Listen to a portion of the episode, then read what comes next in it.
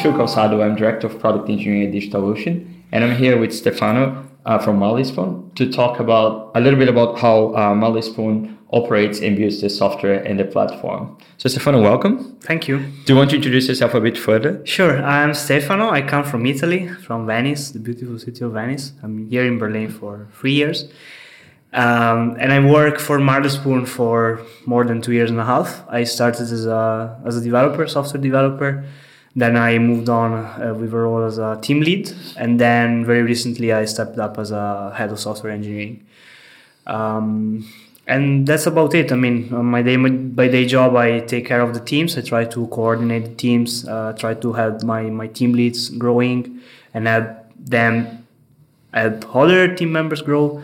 Um, and yeah, that's what I do. And that's great. So, uh, having lived in Berlin myself, I'm very used to Marley Spoon. But for our more international audience, what you guys up to? What's the gist of the company? And if you can, you can give us some some numbers to show the the, the size of the operation you guys have. Uh, yeah. So Marley Spoon is a meal kit company. We are a subscription uh, business. So you can subscribe and then every week receive a box full of ingredients uh, to cook your own recipes at home. We have a culinary team that actually develops a, different set of recipes every week, and uh, you can freely decide how many recipes you want. Uh, if you want to skip a week, if you want to pause, if you want to resume, uh, you can decide when you're on holiday.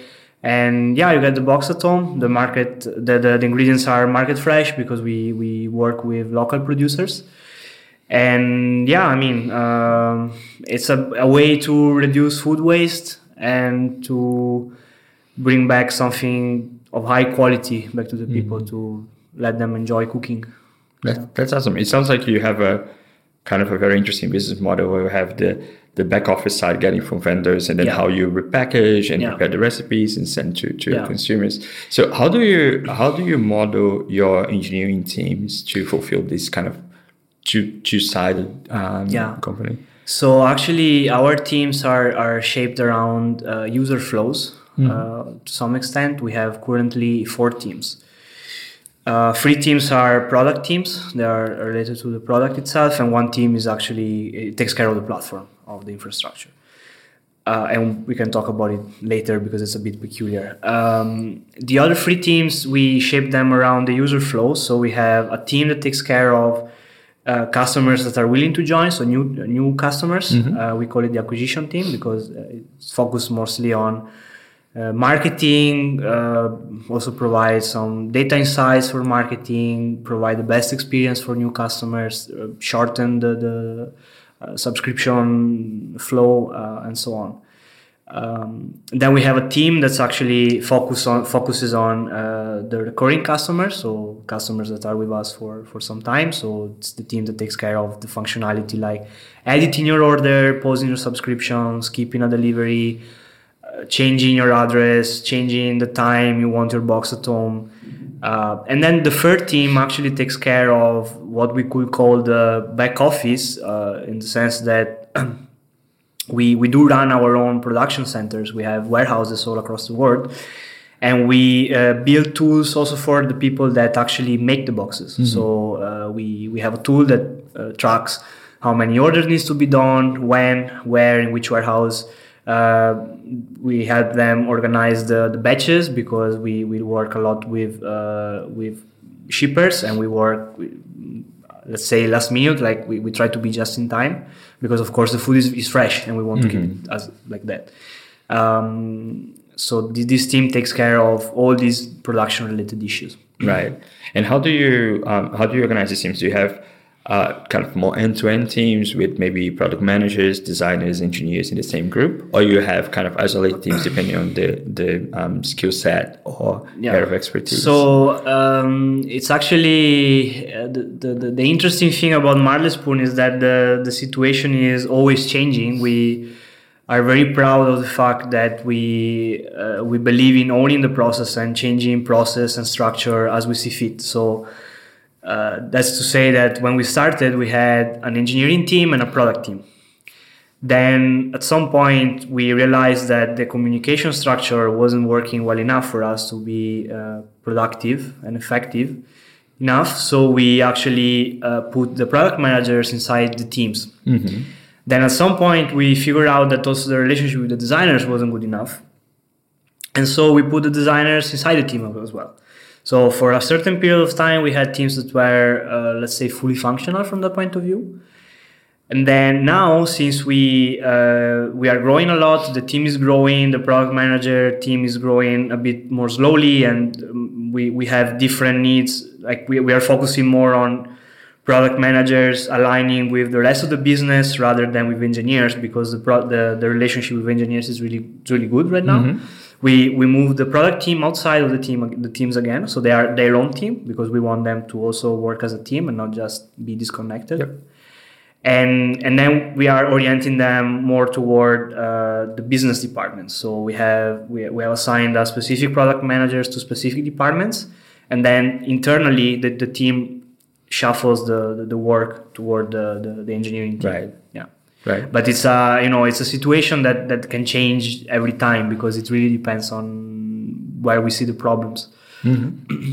and going a bit more down the technology side yeah. of things what's your what's kind of your stack and architecture right yeah. now or, or, uh, maybe if you want to talk about how you evolved well actually uh, let me answer the, the last part of, the, of your question because i think it's also really interesting uh, speaking about engineers so we do believe that the the main the main goal of an engineer, the main role of an engineer is not writing code, but is actually running the system, mm-hmm. right? Uh, so we we are trying to build a team where people don't feel responsible just for a small bit, but we want to build a team where people feel responsible for the whole architecture. Mm-hmm.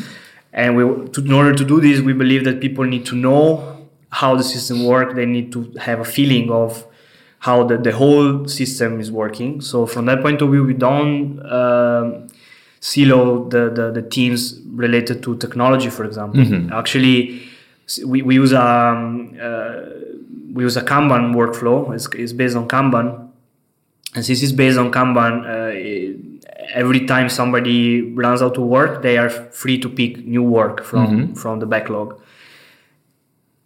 and the product managers basically just manage this backlog. They just prioritize things all the time in this backlog which means that when whoever is free should pick stuff from the top because that's the most important thing to do right? And this doesn't play well with uh, people that are very technology oriented mm. very specific technology oriented so we, we don't have this clear distinction between backend and front end developers no we we do have people that are more skilled in backend or in front end, but we try to broaden their their scope of action all the time. Mm-hmm. Uh, so from that point of view, we we try to uh, help each other a lot because we believe that's the best way to to grow. Yeah.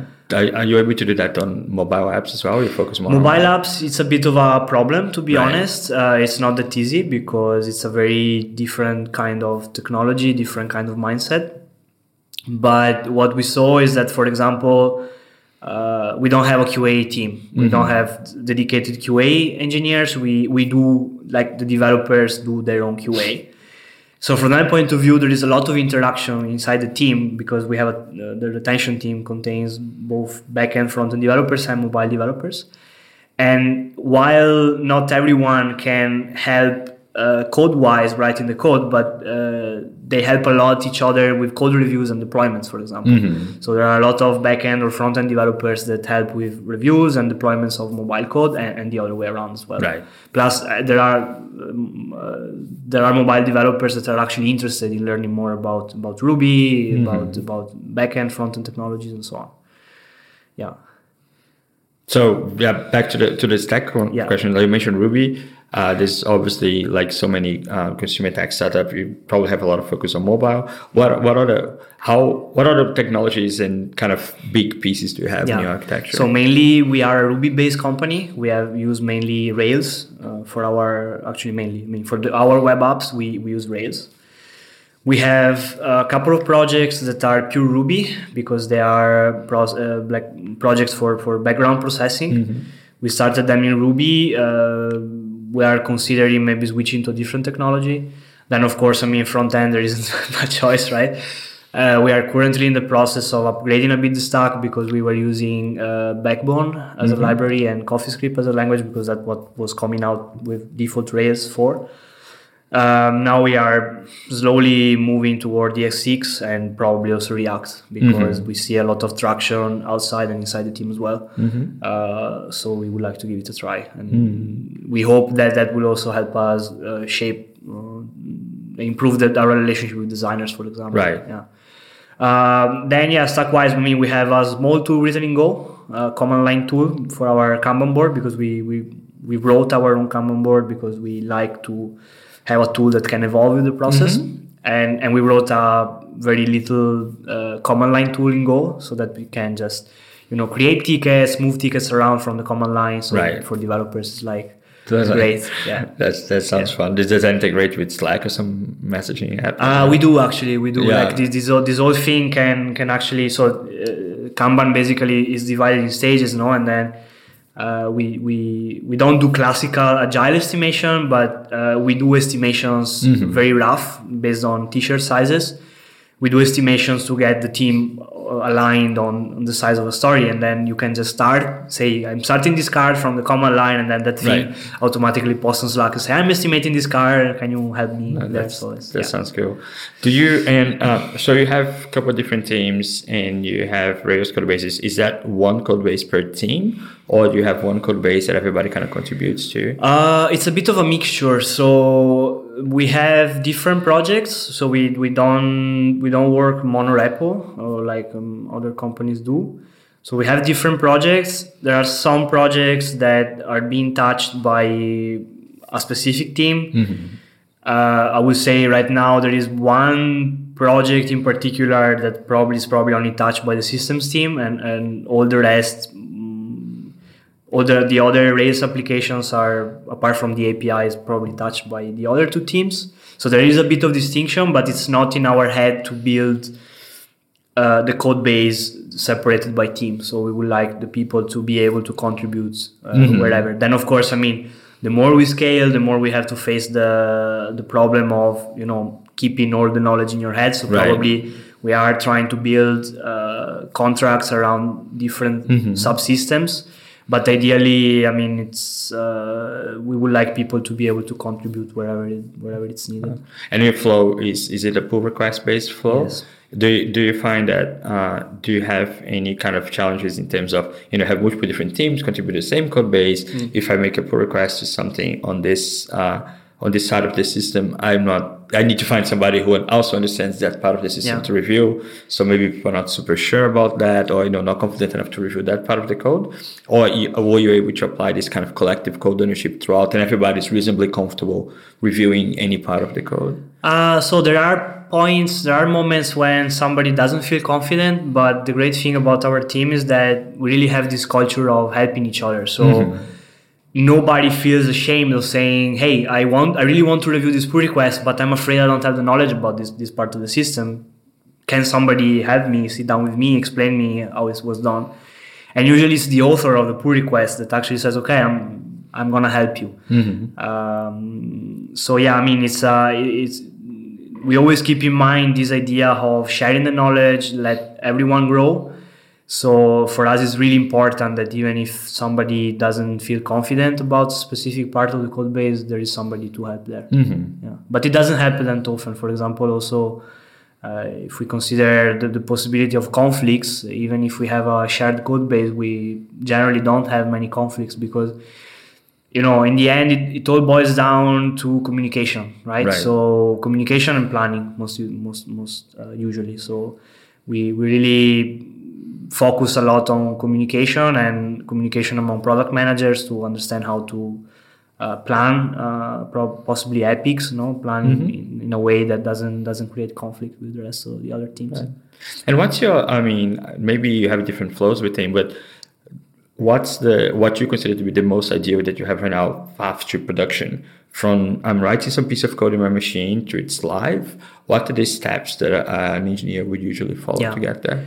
Uh, so if we if we ignore the part that involves product managers, right? Mm. So the planning. Yeah, let's ignore the product. Managers. Let's say we have we have just a, a, story that's ready to be worked on, and you run out of work you go in our in our github project we have a github project where we organize the um, the features per product and you just pick the the story that's on top of the icebox and you just bring it in a Kanban board then the first thing you do is you estimate the story you try to gauge how big is the story how much effort is going to take uh, then once you have your own idea, you communicate this idea to the team, and the team will either agree or ask questions. Why you, did you decide on this size? I thought it was this other size.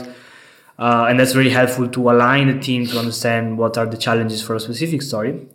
Then you basically pick the story, move it to the, to the next column in the Kanban board, uh, and work on the code.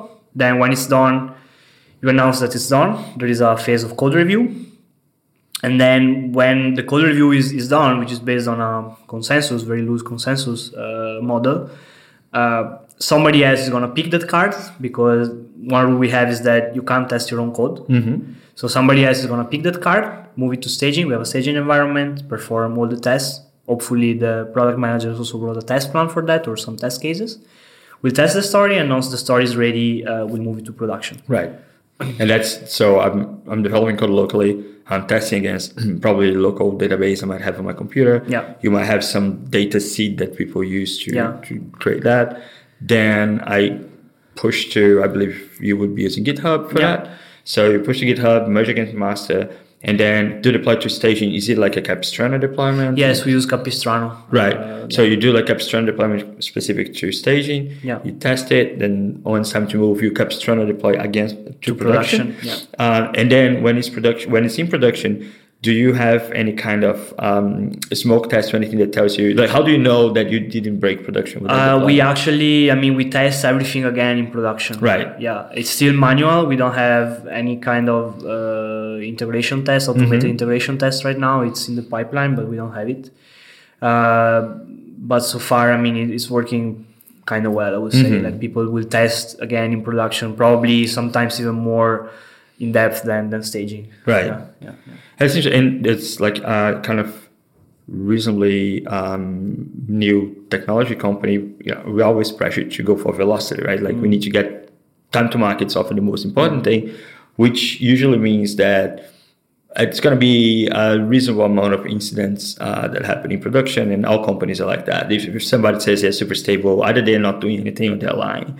So what's when actually something went wrong, either bad deployment or you know you learn on Twitter that one server was down and mm-hmm. whatever happened. Mm-hmm. How how is your culture on incident management and I know prevention even post mortem this yeah. kind of thing? How do you all go about that? Uh, so when it comes to infrastructure, actually, uh, so far we have been very very stable. Uh, probably also thanks to DigitalOcean. I mean, uh, we had only one one issue, but usually when it comes to incident management, the way we approach the problem is safety first, and um, I forgot the second. was, anyway, I mean, I, will explain a bit how it works. Um, first of all, we try not to do things that uh, might, might, might put us in a risk. For example, we have uh, Friday deploy freezes. Mm-hmm. We now recently introduced a rule not to deploy after half past five in the, in the afternoon. You know, so we try just not to, uh, you know, put ourselves in bad situations that might cause problems. We try to plan ahead. That was the second point. Plan ahead a bit in, in the sense that, for example, platform-wise, I think the only potential issue we had was when uh, DigitalOcean needed to do maintenance on our master database but luckily, we got informed enough in advance that we basically just plan ahead and mm-hmm. migrated the database to a new instance, mm-hmm. and that was totally was, was it a MySQL thing where you migrate? Uh, well, actually, yeah. I mean, we use Postgres. It wasn't that easy, mm-hmm. so we use Postgres. Um, so we basically set up um, uh, normal hot standby Postgres mm-hmm. replication and then at the time we didn't finish but we took our time to introduce PgBouncer both on application servers and in front of the database right. and that allowed us to basically just pause the connection reroute them and then resume the connection right. without any any sort of downtime that's that's great uh, then when it comes to incidents because yes it happens even though uh, usually it's um, they happen because of bad code, like bugs in the code that are critical, that, that are blockers, and we need to fix stuff. Uh, if it's during the day, we have uh, a pretty straightforward policy that is whenever somebody shouts and figure out something is broken, it's it's usually uh, a product decision, but the, the rule is you revert the code. Mm-hmm. So the first thing to do is get to a safe point. So we usually revert the code. Then we, if the issue, we feel like the issue is not super critical, but can wait maybe five minutes, mm-hmm. uh, we talk with product managers and we decide if do we want to revert or maybe we just put on a hotfix so that the feature right. is still live, but we fix it right away. Uh, so it's kind of decision between is this an incident or it's a bug? Yeah, yeah. Right.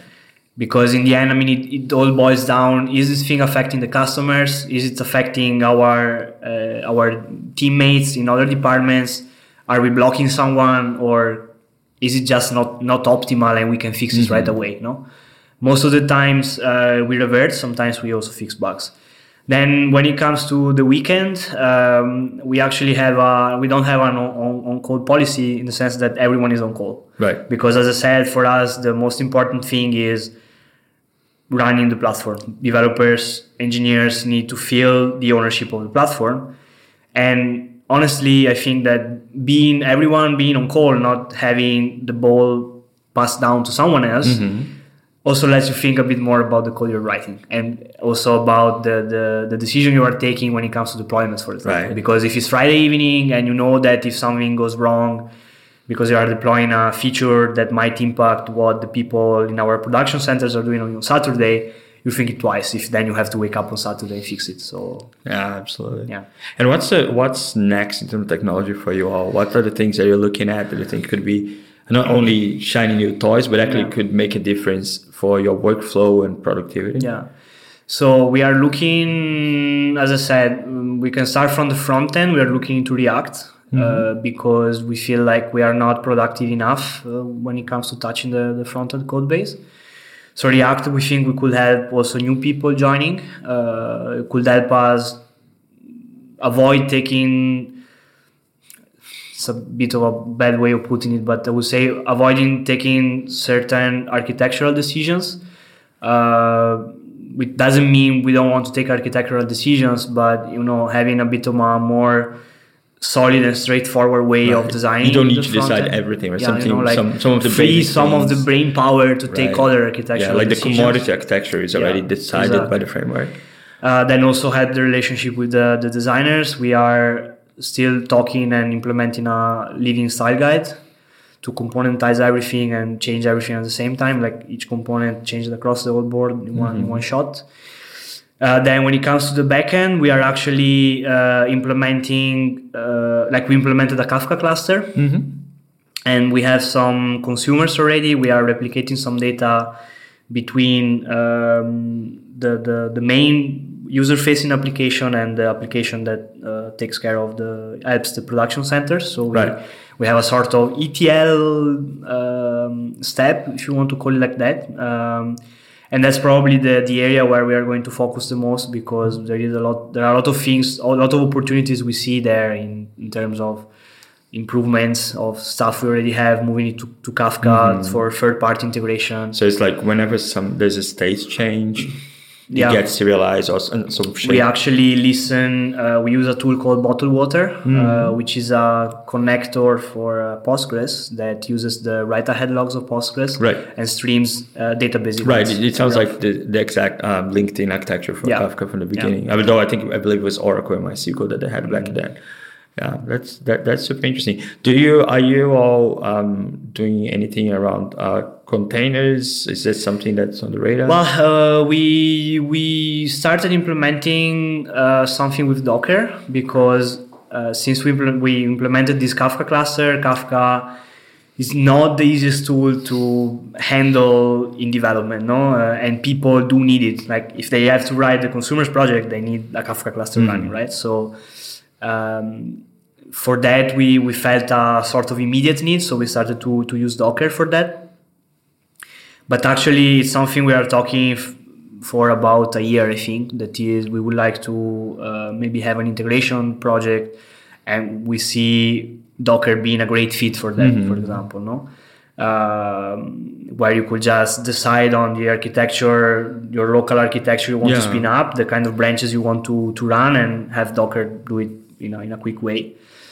Uh, potentially, we could also have something to do with Docker in production. We, I think it's a bit far away in time, but uh, I mean, we, we have the, the interesting part is that since we are a, a weekly subscription business, we do have very precise spikes in load. No, right. Uh, so, for example, every every week we have to create orders for all the countries different point in times, but still, if you look at the graphs, there, there are still uh, mm-hmm. spikes.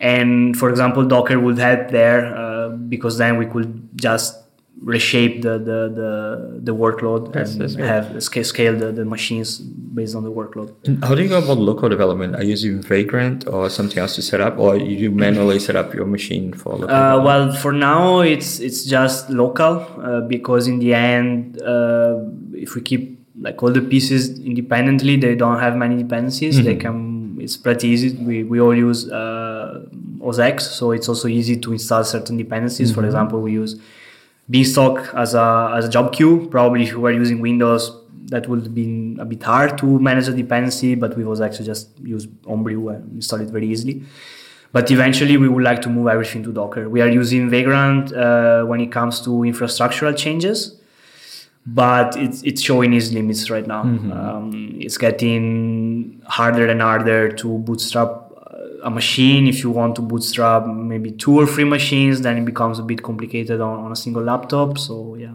probably Docker is, is the choice for for that as well. Okay. So Stefano, to wrap up. Um, as an engineering leader, if you are either like starting from scratch mm-hmm. or I don't know your next iteration, what you are doing, what are what are things you you do differently on a second on a second iteration? Um, for a start, I would focus more on this uh, broader knowledge. You know, mm-hmm. I believe that engineers of the future won't be able to focus on a single language, a single technology anymore. Uh, they will need to be able to adapt. You know, um, second of all, I will put even more focus on on communication. Uh, like code is the is the easy part, is the last part, writing code. What's hard is actually make people talk to each other mm-hmm. and let them figure out where the problems are. Uh, and also focus on, on their growth you know like i know we have to run a business uh, there are requirements there is the market demanding there are probably investors but that's that comes naturally you know like the pressure from that side comes naturally because of natural reasons mm-hmm. called money right uh, and that's why I will I will rather keep focusing more on, on, on people and their their growth path because sometimes uh, it, it, happens that the business uh, falls a bit short from that point of view. Yeah, that's great. Well, thank you so much for your time. This yeah, this fascinating story how you how you to shape your teams. It's such an interesting business model, very different from your typical startup don't has maybe the, the uh, customer facing side mm-hmm. without the, the complexity of the, the um, warehouses and things like that. Yeah, thanks for your time. And uh, yeah, see you next time. Yeah, thanks to you. It was a nice talk.